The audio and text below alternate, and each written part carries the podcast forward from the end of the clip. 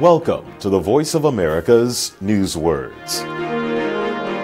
This week's newsword is about humor. Satire. I am the most presidential person you will ever see. A new president means new jokes from this comedy group. I met with so many foreign leaders, like Barack Obama. Elaina Newport is a member of the Capitol Steps. Political satire can make us all relax and get along better. And even if you disagree with the person sitting next to you at the show, you can laugh at the same jokes. Satire is a kind of humor.